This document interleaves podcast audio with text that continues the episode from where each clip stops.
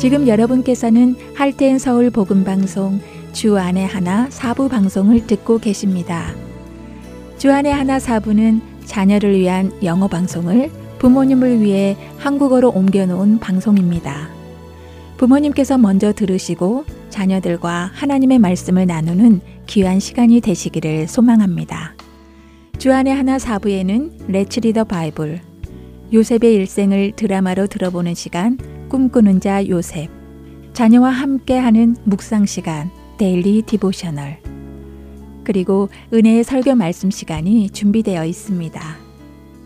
먼저 Let's Read the Bible로 이어집니다.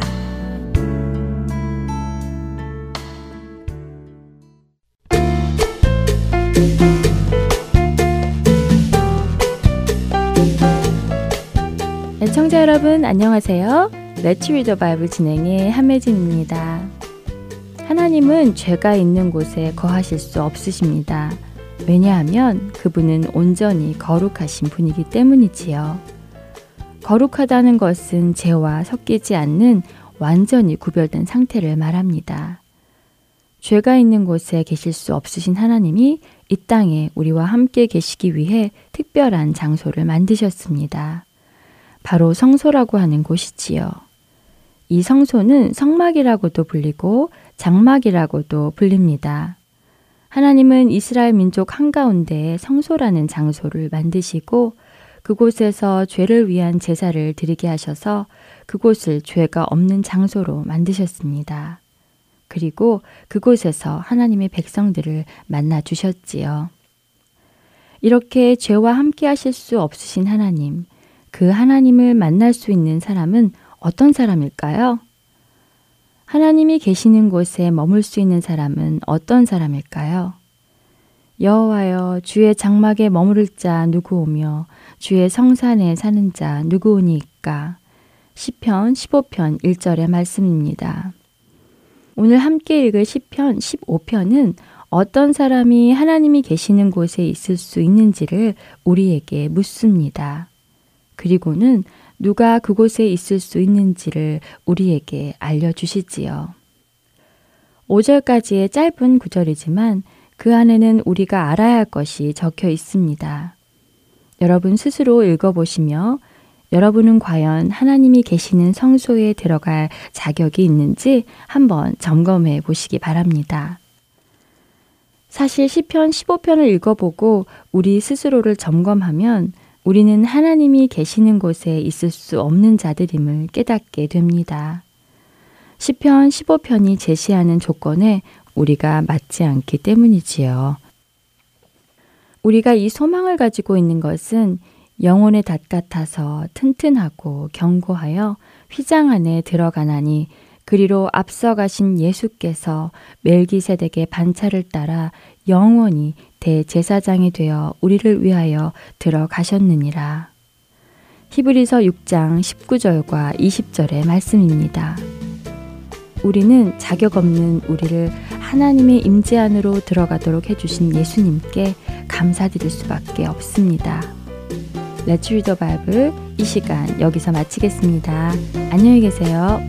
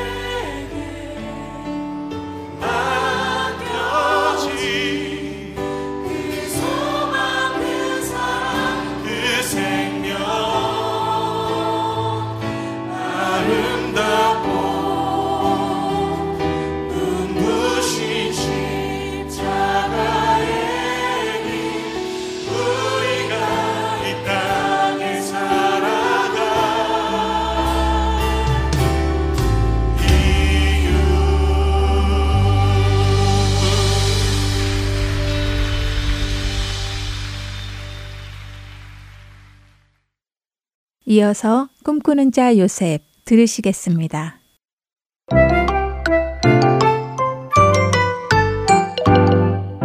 애청자 여러분 안녕하세요. 꿈꾸는 자 요셉 진행의 박윤규입니다. 요셉의 일생을 드라마로 만나는 시간입니다. 지난주에 요셉의 일생을 나누기 전에 그의 증조 할아버지인 아브라함과 할아버지 이삭 그리고 아버지 야곱에 대해 먼저 알아보았습니다. 요셉의 아버지 야곱이 고향을 떠나 하란에 와서 사랑하는 아내 라헬을 만나게 되었죠. 라헬을 아내로 얻기 위해서 야곱은 외삼촌 라반을 도와 7년 동안 아무런 대가를 받지 않고 일을 했습니다. 7년은 적지 않은 시간입니다. 그런데 성경은 야곱이 라헬을 사랑하는 깔닥에 7년을 며칠같이 여겼다고 창세기 29장 20절에 기록하고 있습니다. 야곱이 라헬을 정말로 사랑한 것 같죠? 드디어 결혼식 날이 되었습니다. 당시의 결혼식은 오늘날처럼 몇 시간 만에 끝나는 것이 아니라 7일 동안 치루었습니다. 신부는 얼굴을 천으로 가리고 신랑에게 가죠. 야곱은 그토록 기다리던 라헬과 결혼식을 하고 첫날 밤을 보냅니다. 그런데 다음날 잠에서 깬 야곱에게는 깜짝 놀랄 일이 생깁니다. 라헬, 내가 오늘을 위해 지난 7년이나 기다렸소. 나는 정말 행복하오.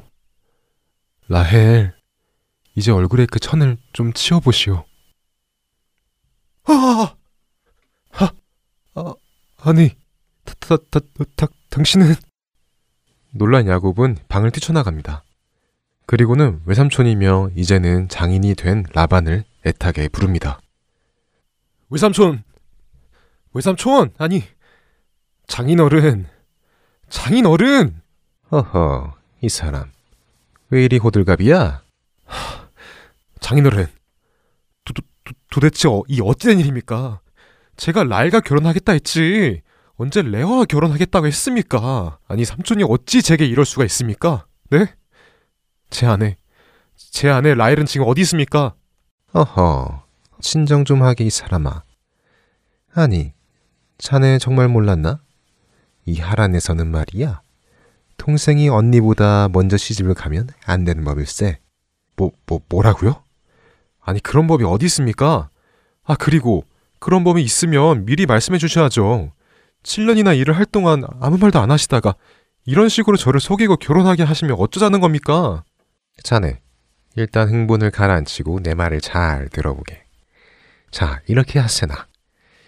이왕 자네는 나의 큰딸, 레아와 어제 결혼식을 했으니 결혼을 물릴 수는 없지 않나. 그러니 레아와의 결혼식을 남을 6일 동안 끝마치도록 하게. 그리고 7일째에 내가 라헬하고 결혼을 시켜주도록 하겠네. 어떤가? 좋은 조건 아닌가? 아, 물론 자네는 라헬의 결혼 지참금을 위해 앞으로 7년을 더 일해야 하는 것으로 하고 말일세. 아니, 이런, 도대체 이런 법이 어디 있다는 말인가? 위삼촌도 믿을 만한 사람이 못 되는군. 앞으로 조심해야겠어. 하지만 사랑하는 라헬을 얻기 위해서는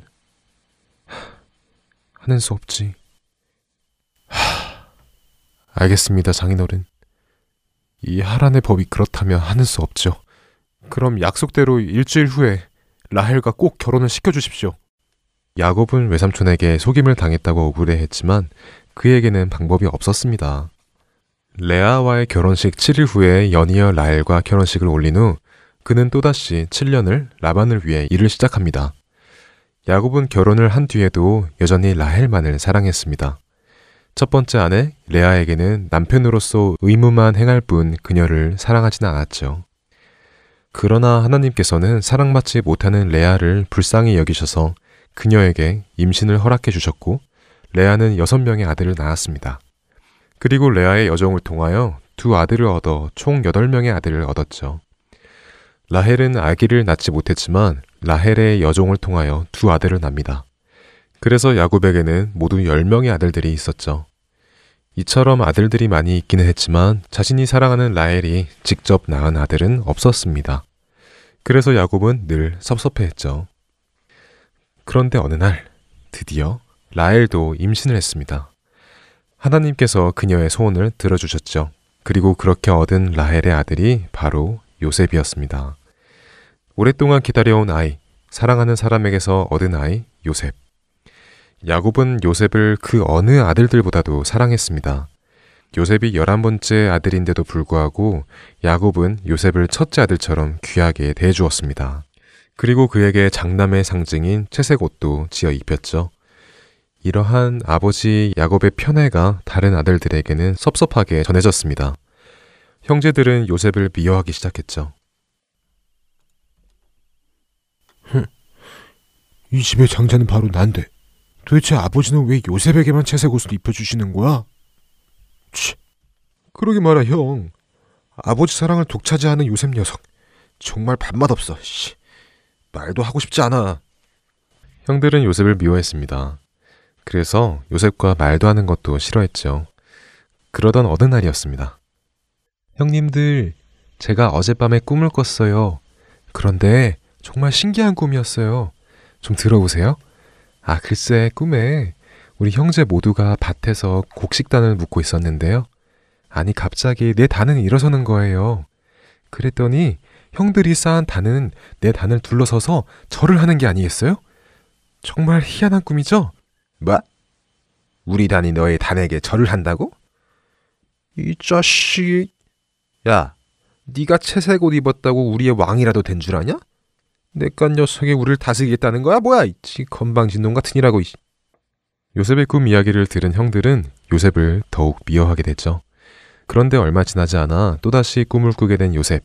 그날은 형들 앞에서뿐 아니라 아버지 야곱 앞에서도 자신이 꿈꾼 이야기를 합니다.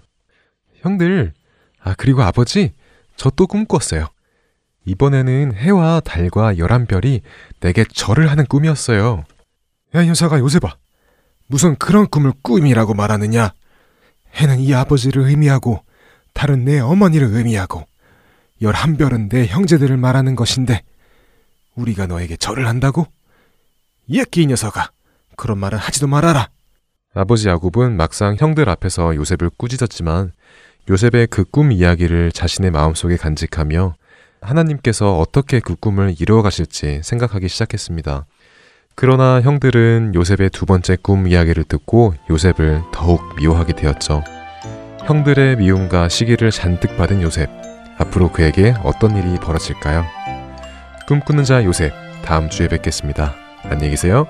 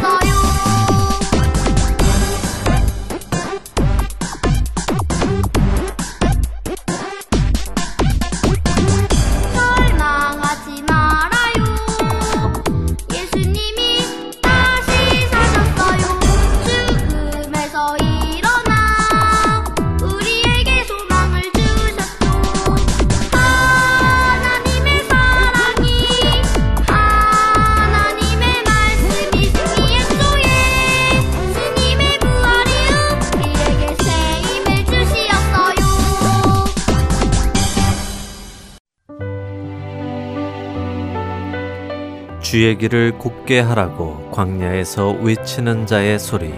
할텐서울 복음 선교회에서는 주의 길을 굳게 하는 이 사역에 함께 동참하실 분을 찾고 있습니다.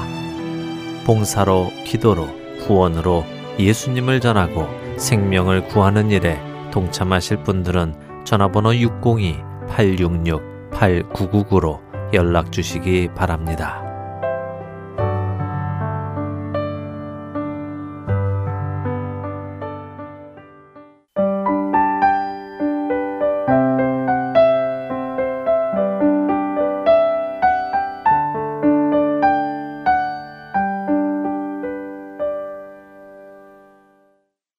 계속해서 Daily Devotional 보내드립니다.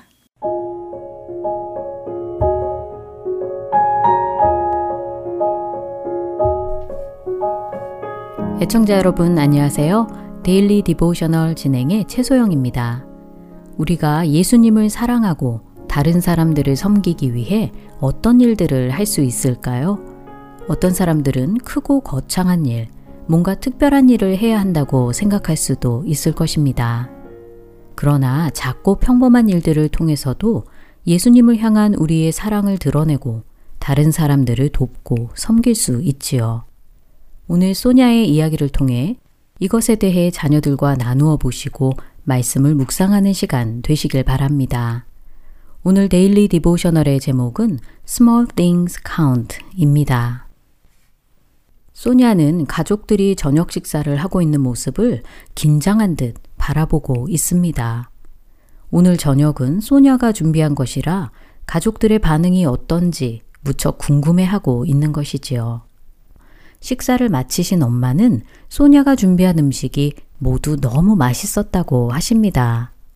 그러자 소냐의 오빠 아이색은 생야채와 질퍽거리는 밀러프를 좋아하는 사람이나 맛있었을 거라며 비아냥거렸지요. 소냐는 얼굴을 찡그리며 오빠도 음식을 준비해 보면 좋겠다고 말합니다.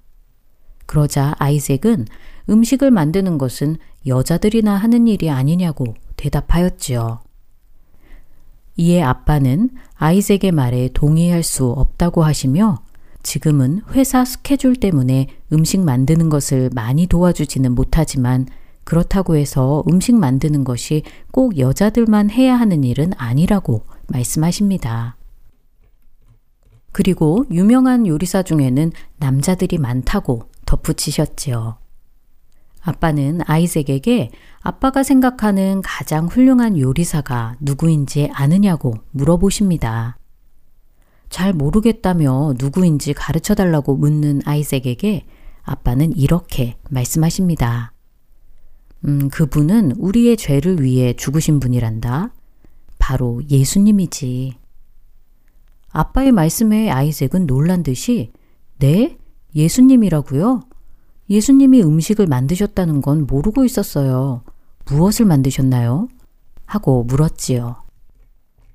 이에 아빠는 요한복음에서 제자들이 고기를 잡으러 배에 올랐지만 밤새 아무것도 잡지 못했던 이야기를 기억하니? 그때 부활하신 예수님께서 제자들에게 나타나셔서 배 오른편에 그물을 던지라고 말씀하셨지.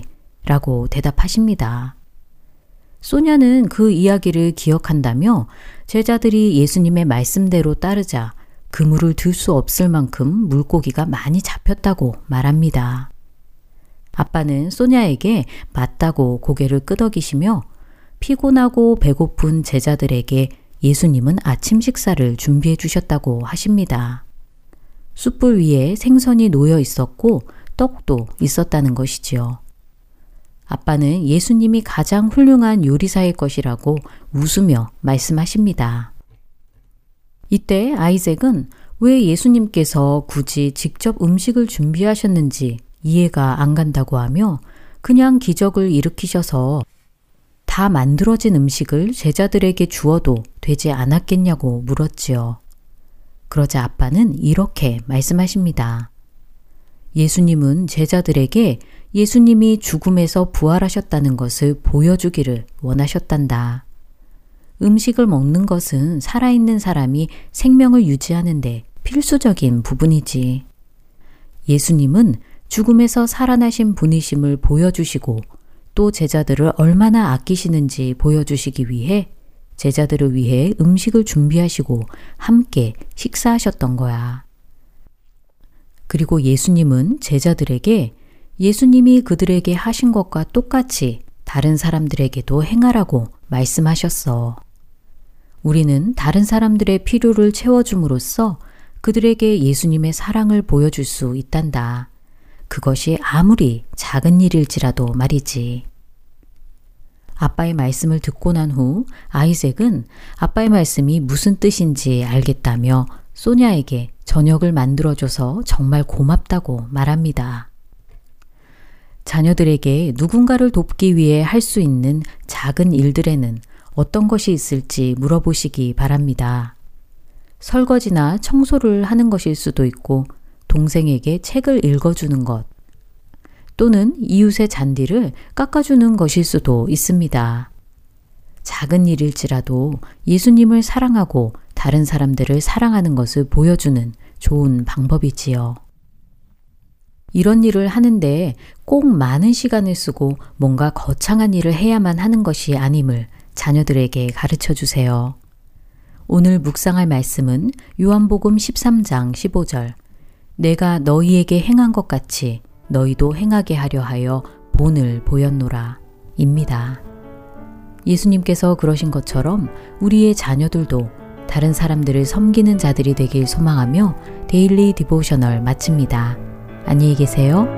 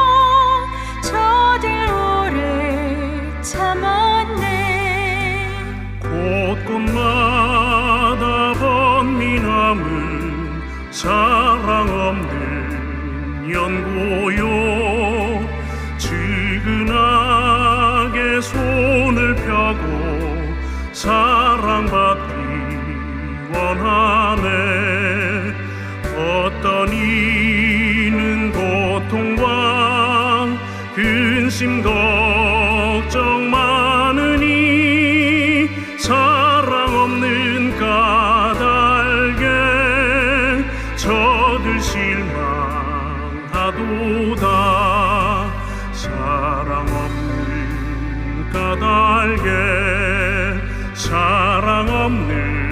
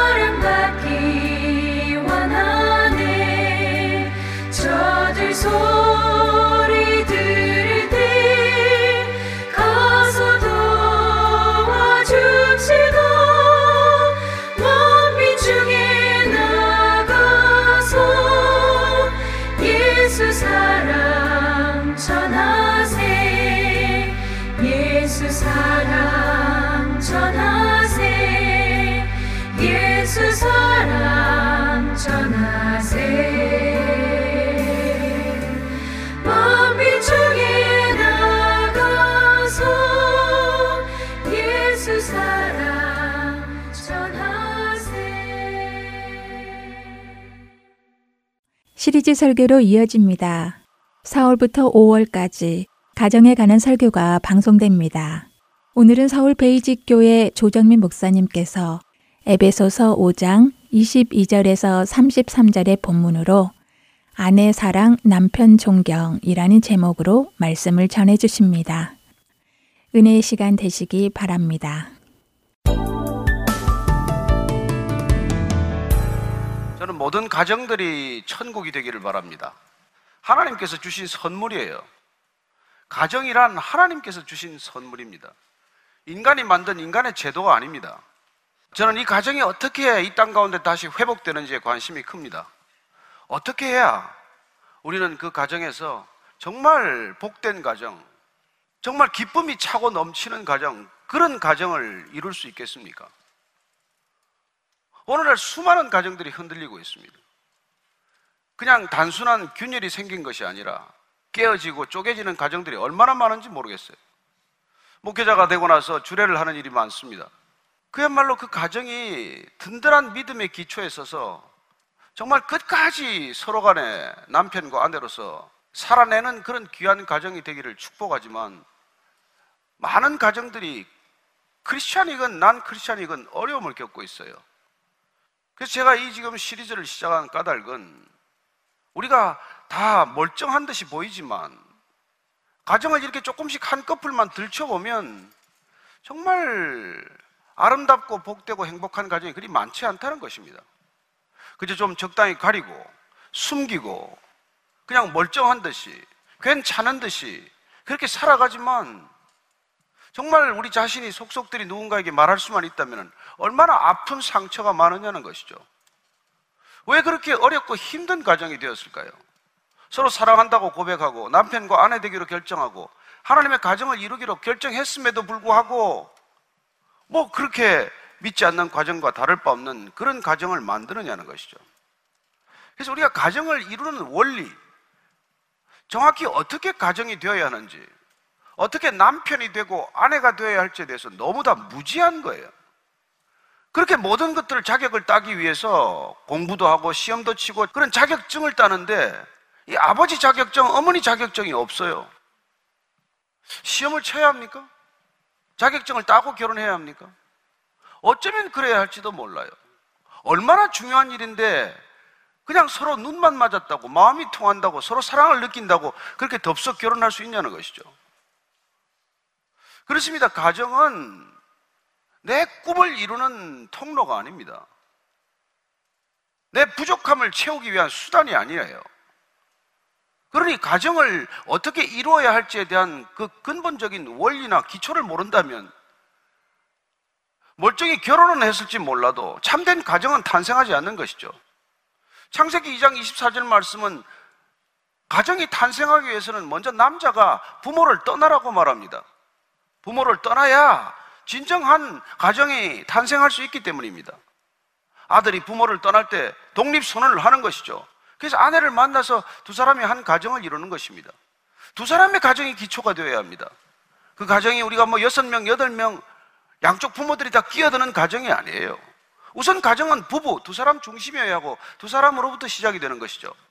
그래서 남편이 되고 아내가 되는 것으로 가정이 시작이 되는데 그렇다면 아내는 남편을 어떻게 대해야 하고 남편은 아내를 어떻게 대해야 하는지 구체적으로 그런 것에 대해서 부모들한테 뭐 그렇게 배워본 것도 없고 기껏 배웠다면 부모가 사는 방식을 고스란히 배운 것이죠. 그래서 그야말로 그냥 상처 입은 가정 속에서 자라나는 자녀들은 깊은 상처를 안고 또 다른 가정을 시작하게 됩니다. 어릴 때부터 줄곧 보아온 것이 한 번도 행복한 가정이 아니라 웃음과 기쁨이 넘치는 가정이 아니라 늘 고함 소리가 오가고 그릇 깨지는 소리가 오가고 욕설이 오가는 그런 가정에서 만약 자랐다면 어떻게 본인이 정작 결혼했다고 해서 아름다운 가정을 이룰 수 있겠느냐는 것이죠.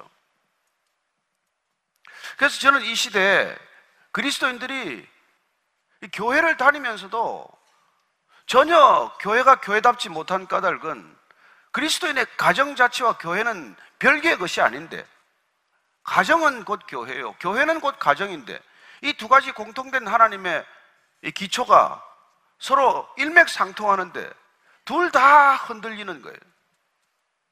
가정도 위기에 처해 있고 교회 또한 위기에 처해 있는 것을 보게 됩니다. 사실은 교회를 회복하는 것, 그보다도 동일하게 중요한 것은 가정을 회복하는 일이에요. 우리의 가정이 정말 누가 보더라도 그 가정으로부터 흘러 넘치는 그리스도의 사랑을 볼 수만 있다면, 느낄 수만 있다면, 전해받을 수만 있다면, 어쩌면 그 가정 자체가 교회가 될 것이고, 그 가정을 통해서 새로운 교회가 탄생하는 것을 보게 될 것입니다. 그렇습니다. 초대교회는 가정교회였습니다. 예수님이 오셔서 이 땅에 오신 것은 거대한 성전도 아니고, 복잡한 예식도 아니고, 그야말로 건물 없는 교회였습니다. 그분은 특정한 건물에 가서 예배 드리는 것을 그렇게 절개하지 않았습니다. 신하고 회당에 들어가서 말씀을 전할 때도 있었지만은 그분은 산에 올라가서 설교하셨습니다. 갈릴리 호숫가에서 배를 띄워놓고 배 위에 타서 설교를 하셨습니다. 그분은 제자들과 함께 거리를 거닐면서 말씀하셨습니다. 우물가에서 한 여인을 만나서 설교하셨습니다. 세리마테 세리 사개오 그런 버려진 사람들과 함께 파티를 벌이면서 설교하셨습니다. 여리고 세모제장 사개오 집에 들어가서는 그날 거대한 파티를 벌이면서 그 자리에 천국이 임했다고 선포합니다. 어쩌면 그런 주님이 가는 발걸음마다 교회가 되는 모습을 보여주셨음에도 불구하고 우리는 다시 이런 제한된 공간 속에서만 예배를 드려야 한다고 생각을 하고 이렇게 복잡한 절차와 형식으로 드리는 예배를 잘 드린 예배, 제대로 드린 예배라고 생각하기가 된 것이죠. 아닙니다. 예수님은 이런 예배만 드리지 않았습니다. 저는 그분께서는 가정을 방문하시는 것을 좋았다는 것을 알게 됩니다. 베다니에 있는 문둥이 시몬 집에 들어가십니다. 거기는 마리아와 마르다가 있는 집입니다. 자주 들렀습니다. 예루살렘에 올라갈 때마다 그 집을 방문했습니다. 가면은 그 집 잔치가 벌어지는 것이죠. 예수님께서는 그들과 함께 예배를 드린 것입니다. 오늘 이 시대 우리가 회복되어야 할 것은 교회이기에 앞서서 가정 또한 회복되어야 한다는 것입니다. 그래서 오늘 우리가 잠깐 읽을 말씀은 사도 바울이 에베소에 있는 성도들을 향해서 쓴 편지지만은 도대체 아내들이요 남편을 어떻게 대해야 할 것인가? 도대체 남편들이요 아내를 어떻게 대할 것인가? 거기에 관한 권면의 말씀입니다. 오늘 에베소서 5장 22절에서 33절까지 말씀인데 저와 여러분이 조금 길긴 하지만 같이 한번 한 목소리로 읽겠습니다. 시작. 아내들이여 자기 남편에게 복종하기를 죽게 하듯 하라. 이는 남편이 아내의 머리됨이 그리스도께서 교회의 머리됨과 같음이니 그가 바로 몸의 구주시니라. 그러므로 교회가 그리스도에게 하듯 아내들도 범사에 자기 남편에게 복종할지니라. 남편들아 아내 사랑하기를 그리스도께서 교회를 사랑하시고 그 교회를 위하여 자신을 주심같이 하라. 이는 곧 물로 씻어 말씀으로 깨끗하게 하사 거룩하게 하시고 자기 앞에 영광스러운 교회로 세우사 티나 주름 잡힌 것이나 이런 것들이 없이 거룩하고 흠이 없게 하려 하심이라 이와 같이 남편들도 자기 아내 사랑하기를 자기 자신과 같이 할지니 자기 아내를 사랑하는 자는 자기를 사랑하는 것이라 누구든지 언제나 자기 육체를 미워하지 않고 오직 양육하여 보호하기를 그리스도께서 교회에게 함과 같이 하나니 우리는 그 몸의 지체임이라. 그러므로 사람이 부모를 떠나 그의 아내와 합하여 그 둘이 한 육체가 될지니 이 비밀이 크도다. 나는 그리스도와 교회에 대하여 말하노라. 그러나 너희도 각각 자기의 아내 사랑하기를 자신같이 하고 아내도 자기 남편을 존경하라 오늘 보니까 첫째 분량이 아내보다 남편에게 하는 분량이 훨씬 많습니다 아내는 세 줄이고 남편에게는 아홉 줄이에요 그렇습니다. 아내에게는 먼저 남편에게 복종하라고 말합니다. 복종이란 그 권위 아래 들어가는 것이죠. 복종이란 자발적으로 그 권위를 인정하는 행동을 말합니다. 남편의 남편됨. 그 당시에는 물론 남편이 권위의 상징이었죠.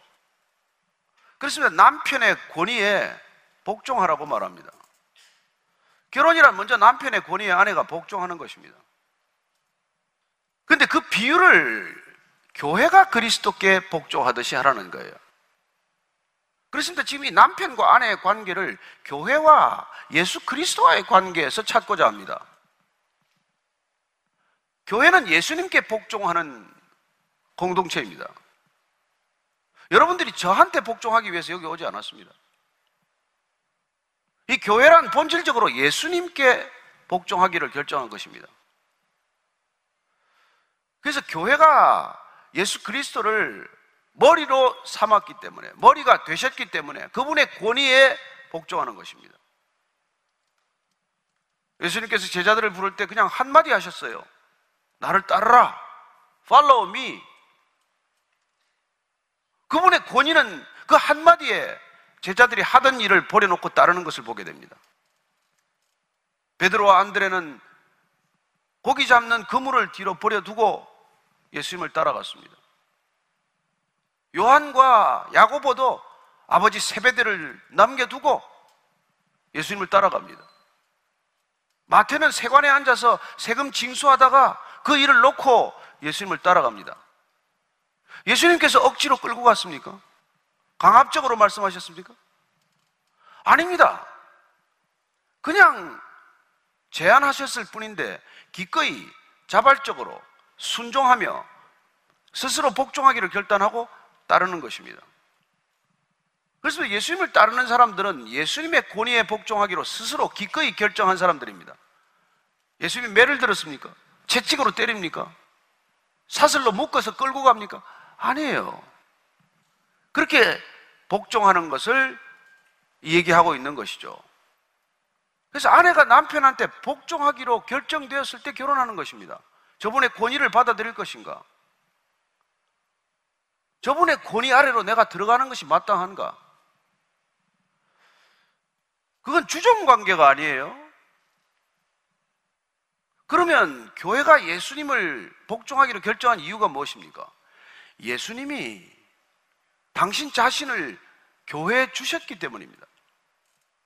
그분 전부를 교회에 주셨기 때문에 십자가를 지시고 당신의 생명을 십자가에서 피를 다 흘리시며 그 생명을 끝까지 교회에 주셨기 때문에 교회는 그 사랑에 감동된 나머지 스스로 복종하기로 결정한 것이죠. 그렇다면 오늘 아내가 남편에게 복종하라고 말할 때 그 근거는 무엇이냐는 것입니다. 그 뒤에 이 얘기를 우리는 더 자세히 귀담아 들어야 합니다. 왜냐하면 분량이 더 많으니까요. 아내여 남편들에게 복종하라고 말씀하셨지만은 남편들에게는 아내를 사랑하라고 말합니다. 그 사랑이란 내 감정으로 사랑하라는 게 아니에요. 그냥 내 감정이 뜨거워졌을 때 사랑하는 게 아닙니다. 예수님께서는 나를 따르라고 한 제자들이 배신해도 사랑했습니다. 고발해도 밀고 해도 사랑했습니다. 끝까지 제자들을 버리지 않으셨습니다. 그렇습니다. 예수님께서 교회를 그렇게 사랑하셨기 때문에 교회는 기꺼이 예수님께 순종하기로, 복종하기로 결정한 것이죠. 예수님께서 그 제자들을 그렇게 사랑하기 위해서 이 땅에 오셨다는 것을 우리는 잘 압니다. 그리고 그 사랑은 평범한 사랑이 아니라는 것도 잘 압니다. 그 당시 헬라인들은 사랑한다는 단어, 동사를 여러 개를 썼었어요. 여러분들 들어보셨겠지만 필레오라는 동사도 있고 그 다음에 에라오, 에로스라는 그 명사를 낳게 된 에라오라는 동사도 있고 또 스토르게라는 것도 있고 또 우리가 잘 아는 아가파오, 아가페라는 사랑도 있습니다. 지금 계속해서 지금 여기 쓰이고 있는 단어는 물론 아가페, 아가파오라는 동사를 쓰는 겁니다. 사랑하라, 사랑한다. 그 당시에 이 단어는 잘 쓰던 단어가 아닙니다. 우리가 잘 아는 대로 흔히 쓰던 단어는 에로스죠. 에라오. 근데 이 사랑은 본질이 나의 유익을 취하는 것입니다. 내가 가치 있다고 생각하는 것을 끝없이 쥐고자 하는 본능적인 욕망을 에로스라고 말합니다. 만약에 이 의자가 가치 있다면 나는 이 의자를 어떻게든지 얻고 싶다고 하는 이 욕망. 내가 한 여자를 봤는데 저 여자를 어떻게든지 내 아내로 삼았으면 좋겠다고 하는 그런 욕망.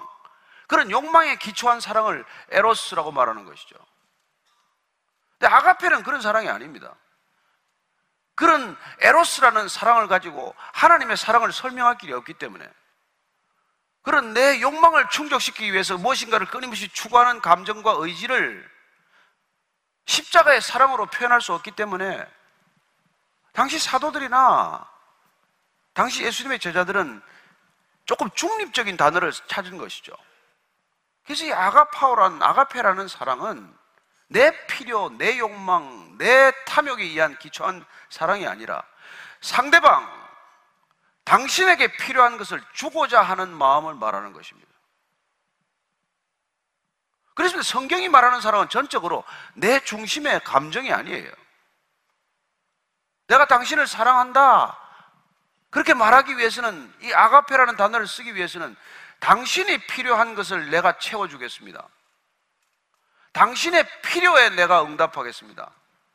당신의 성장과 성숙을 위해서 내가 기꺼이 희생하겠습니다. 이런 감정과 태도를 말하는 것이죠. 그래서 그런 감정과 태도를 비유하기 위해서는 이 세상에는 그런 그림이 마땅치 않아요. 그래서 교회와 예수님과의 관계를 가지고 설명하는 것이죠. 진정한 부부가 되기 위해서는, 진정한 가정이 되기 위해서는, 진정한 남편과 아내가 되기 위해서는 남편은 아내를 위해서 모든 것을 아낌없이 줄 수 있다는 그런 태도를 가지고 사랑해야 마땅하고 그렇게 사랑하는 것을 우리가 확인할 때 기꺼이 그 권위에 순종하겠다고 생각하지 않겠습니까? 그렇게 사랑하는 남자를 만났는지 무슨 여자가 그렇게 몹쓸 짓을 하겠습니까? 그래서 복종하는 게 어렵지 않은 것이죠. 그 권위에 순종하는 것이 너무나 자연스러운 것이죠. 예수님께서 우리를 그렇게 사랑하셨기 때문에 우리는 예수님을 사랑하는 것이 지극히 자연스러워야 하고 예수님께 순종하는 것이 하나도 이상할 게 없는 것이죠. 그 초대교회는 수많은 순교의 얘기를 남기는 것입니다. 그분을 위하여 기꺼이 목숨을 던집니다. 왜냐하면 그분이 우리를 위하여 목숨을 주셨기 때문에 그분을 사랑한다고 고백하는 사람들은 누구나 그분을 위하여 죽을 수 있다는 것을 내 목숨을 들여도 아깝지 않다는 것을 고백하는 그런 신앙이 되는 것이죠. 오늘 가정 얘기를 하면서 지금 사도 바울은 이 교회와 그리스도와의 관계, 이런 관계가 기초가 되지 않는다면 정말 하나님이 원하시는 가정이 될 수가 없다는 것이죠. 그래서 오늘 남편들에게 아내를 사랑하되 당신의 감정, 오락가락하는 그런 충동적 사랑, 그런 걸로 사랑할 일이 아니라 예수님께서 교회를 사랑하셨던 그 아가페 사랑으로 아내를 사랑하기로 결정하고 결단하라는 것입니다. 바울은 고린도 전서를 통해서 그 사랑의 특징, 사랑의 특성을 정리해주고 있는 것을 우리는 읽게 됩니다. 소위 고린도 전서 13장은 사랑장이라고 알려져 있습니다.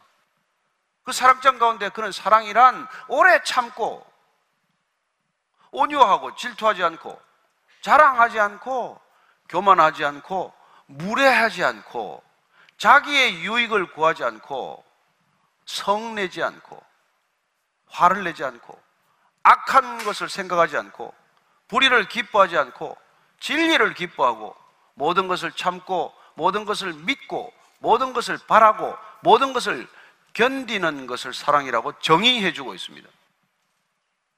그렇습니다. 그리스도께서는 교회를 그렇게 사랑하셨다는 것입니다. 그런 사랑으로 사랑하신다는 것입니다. 그리고 남편들이요, 아내를 그런 사랑으로 사랑하기로 결단하라는 것입니다. 그냥 뭐 감정이 끌어올라서 잠시 붙받쳐서 사랑하다가 또 불같이 화를 내고 그런 사랑이 아니고 오래 참되 모든 것을 견디는 그런 사랑을 하라는 것입니다. 그런 사랑을 하는데 아내가 여러분 뭐 남편한테 순종하기를 거절하겠습니까? 그런 남편이 어디 있겠어요? 또 그런 아내가 어디 있겠습니까? 그래서 오늘 이 말씀은 또한 남편들에게 이렇게 말합니다. 아내를 사랑하는 방법을 물로 씻어서 말씀으로 깨끗하게 해서 거룩하게 하는 것을 사랑으로 다시 한번 사도 바울은 알려주고 있는 것이죠. 여러분, 아내가 그리스도 안에서 점점 신앙적으로 성숙해 가는 것보다도 아내를 사랑하는 길은 없습니다. 정말 우리가 아내를 사랑한다면 아내가 신앙 안에서 말씀으로 깨끗해지고 말씀으로 거룩해질 때 여러분들은 상상할 수 없는 결혼의 신비를 맛보게 될 것입니다. 아내가 예수님을 깊이 만나도록 도와주라 이 말입니다. 가장 아내를 사랑하는 길은 아내가 예수 그리스도와 사랑에 빠지게 하는 거예요. 예수는 역사다. 이런 책을 쓴 리스트로베리라는 사람이 있고 영화도 나왔습니다만 그 사람이 아내가 어느 날 예수님과 사랑에 빠진 거예요. 화가 났어요. 왜 이 사람은 2000년 전에 십자가에 죽겠다는 남자, 외간 남자를 사랑하나? 나를 사랑하지 않고. 그래서 그 아내가 사랑하는 예수님을 추적하다가 본인이 예수님을 만나게 되었습니다. 본인도 예수님을 사랑하게 되었습니다. 어떻게 되었을까요? 그렇습니다. 남편과 아내가 각자 예수님을 더 사랑하는 것보다도 배우자를 더 사랑하는 길이 없다는 것을 알게 된 것이죠. 저는 이 시대의 행복한 가정, 그야말로 흔들지 못하는 가정, 누구도 틈을 탈 수 없는 가정이 되기 위해서는 아내들이 예수 그리스도께 잡혀야 한다는 것입니다. 그리스도를 사랑하는 것, 남편이 예수님을 사랑해야 한다는 것. 이 길 위에 다른 길이 없다는 걸 여러분들 기억하십시오. 그래서 예수님께서 자신 앞에 영광스럽게 교회를 세우듯이 우리도 아내를 갖다가 주름 잡힌 것이나 흠 없이 티 없이 이런 거룩한 아내로 세우는 것 이게 사랑하는 방법이라고 말합니다. 그리고 아내들을 사랑할 때 자기 자신처럼 사랑하라고 말합니다. 예수님께서 이웃을 내 몸같이 사랑하라고 말씀하신 게 무엇입니까? 아가페 사랑이란 나와 남의 경계를 허무는 사랑이에요. 아내를 사랑하는데 경계가 없어진 것입니다. 아내는 나의 일부요. 나는 아내의 일부가 된 것입니다. 그게 나를 사랑하듯 아내를 사랑하는 것이죠. 내 몸을 사랑하듯 이웃을 사랑하는 것이죠. 누가 자기 몸을 지키지 않는 겁니까? 그래서 아내를 사랑하는 것보다도 자신을 더 사랑하는 것이 또 없다고 말하는 것입니다. 첫째는 예수님을 사랑할 것이요. 둘째는 상대방을 사랑함으로써 나를 사랑하는 것을 배우는 것입니다. 그러므로 사람이 부모를 떠나 그의 아내와 합하여 그 둘이 한 육체가 될지니 이 비밀이 크도다. 여러분, 남편과 아내가 하나 되는 것, 뭐 피가 섞였습니까? 어떻게 보면 전혀 다른 사람 아니에요. 너무나 달라도 이해가 안 될 만큼 다르지 않습니까? 여러분, 아내가 이해가 되세요? 남편이 이해가 됩니까? 이해가 안 됩니다. 이해하는 걸 포기해야 돼. 사랑은 이해하려는 노력을 하는 게 아니에요. 있는 그대로를 수용하는 거예요. 포용하는 거예요. 생긴 그대로를 사랑하는 거지. 너 왜 이렇게 생겼니? 여기는 이렇게 고쳐라. 저기는 이렇게 고쳐라. 그러다가 사랑 다 깨. 언제 사랑을 해요? 너는 성격이 못돼 먹으니까 성격 고치고 얼굴 좀 비뚤어져서 가서 얼굴 좀 고쳐오고 언제 사랑할 건데? 사랑은 지금 이 순간 있는 모습 그대로 받아들이는 것, 수용하는 것 이외에 다른 방법이 없습니다. 내 마음에 맞춰서 내 마음에 맞도록 뜯어 고쳐서 사랑한다고요? 그걸 에로스라고 한다고 말씀드린 겁니다. 그래서 그 비밀을 경험하는 거예요. 여러분, 우리가 제대로 사랑하면 비밀을 경험하게 됩니다. 저는 올해 결혼 34년, 뭐 길진 않죠. 왜냐하면 지난주에 장례식을 치렀는데 두 분이서 74년 살았더라고요. 94세 된 할아버지가 돌아가시는데 동갑 되시는 아내와 함께 74년 사신 분이에요. 그분들에 비하면 뭐 살기도 어렵겠지만, 불가능한 일이겠지만, 그러나 10년 살았을 때 느끼지 못했던 비밀을 20년 살면서 느끼게 되고, 20년 살면서 느끼지 못했던 비밀을 30년 때 발견하게 되고, 저는 그래서 30년, 40년, 50년이 될 것을 기대하게 된 것입니다. 우리가 볼 수 없는 dimension, 차원을 보겠구나. 우리는 산 중턱에서 보는 경계가 있고, 팔부능선에서 볼 수 있는 그런 경관이 있고, 산 정상에 올랐을 때만 볼 수 있는 파노라마가 있다는 것입니다. 저는 부부가 이런 비밀을 경험할 수 있다고 믿습니다. 서로 사랑하고 서로 복종하고 살아가면 이런 상상할 수 없는 비밀이 우리한테 펼쳐진다는 거예요. 마치 감춰진 비밀이 드러나듯 그런 비밀을 경험하는 것. 이건 가정 안에서만, 가족 안에서만, 남편과 아내됨 안에서만, 남편과 아내가 하나 될 때만 경험할 수 있다는 것입니다. 결론을 이렇게 말합니다. 그러고, 그러나 너희도 각각 자기 아내 사랑하기를 자신같이 하고, 아내도 자기 남편을 존경하라. 코드를 기억하십시오. 남편들이여 아내를 사랑하되 그리스도가 교회를 사랑하듯 사랑하는 것입니다.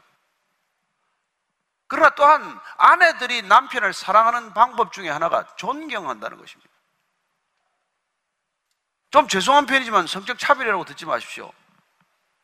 지금은 뭐 안 그럴지 모르겠습니다. 옛날에 남대문에서 노숙을 하더라도 본인이 여자 대통령보다 낫다고 생각한다는 거예요. 그런 말도 안 되는 얘기가 있었어요, 좌우지가. 그렇습니다. 남편은 사랑받는 것 이꼴 존경받는 거라고 생각을 해요. 그래서 여러분들이 머리끝에서부터 발끝까지 챙겨주더라도 존경심을 잃어버리면 남편은 사랑받았다고 생각하지 않습니다. 또한 남편들이 아무리 아내를 존중해주고 존경해줘도 뭔가 가야죠. 사랑이 표현되지 않으면 사랑을 느끼나요? 코드가 다른 사랑을 우리는 사랑의 다섯 가지 언어라는 표현으로 하고 있죠. 그렇습니다. 각자 사랑의 코드가 다르지만 오늘 적어도 두 가지는 기억하십시오. 아내는 전심을 주고 전부를 주는 사랑을 원하고 남편들은 아내로부터 존중받고 존경받기를 원한다는 거예요. 그렇습니다. 남편을 권위를 인정해주고 존경해주고 여기 원래 단어는 경외감을 느낀다는 뜻입니다. 남편에게 경외감을 느끼는 것이야말로 남편을 사랑하는 사랑의 가장 두드러진 표현이라는 것입니다. 쉽지 않은 일들이지만 저는 여러분들이 그리스도 안에서는 가능하다고 믿습니다. 우리가 가정 회복을 위해서 더 많은 말씀들을 우리가 읽어가고 또 알아가겠지만 오늘 이 에베소 말씀을 통해서 여러분들은 아내는 남편을 어떻게 사랑해야 되고 남편은 아내를 어떻게 사랑해야 되며 아내는 남편을 어떻게 존중해야 하고 남편은 아내를 어떻게 존중해야 하는지를 어렴풋이나마 배우게 됩니다. 저는 여러분들의 가정이 교회되지 않으면 이 땅에 있는 교회는 허상입니다. 가정이 무너져 있는데 교회가 어떻게 바로 섭니까?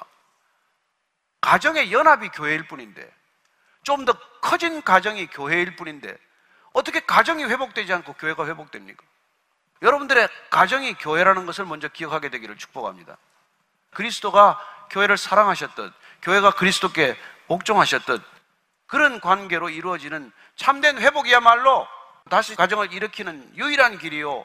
이 땅에 교회가 진정으로 회복되고 교회가 진정으로 부흥하는 유일한 길이라는 것을 우리 모두가 깨닫게 되기를 축복합니다. 기도하겠습니다. 하나님 아버지, 주님께서 남편 되고 아내 된 이 크고 비밀한 것들 우리가 가정을 통해서 깨닫게 하시고 그리고 어떻게 남편을 존경하고 아내를 사랑해야 하나님의 가정으로 온전할 수 있는지를 날마다 그리스도 안에서 기도로 무릎으로 찬양으로 입술로 주께 고백하고 주님께 놀라운 답을 얻게 하여 주옵소서. 이 시대가 잃어버린 이 시대가 놓쳐버린 지혜 그 모든 것들을 성경을 통해서 말씀을 통해서 다시 한번 얻게 하여 주옵소서. 예수님 이름으로 기도합니다. 아멘.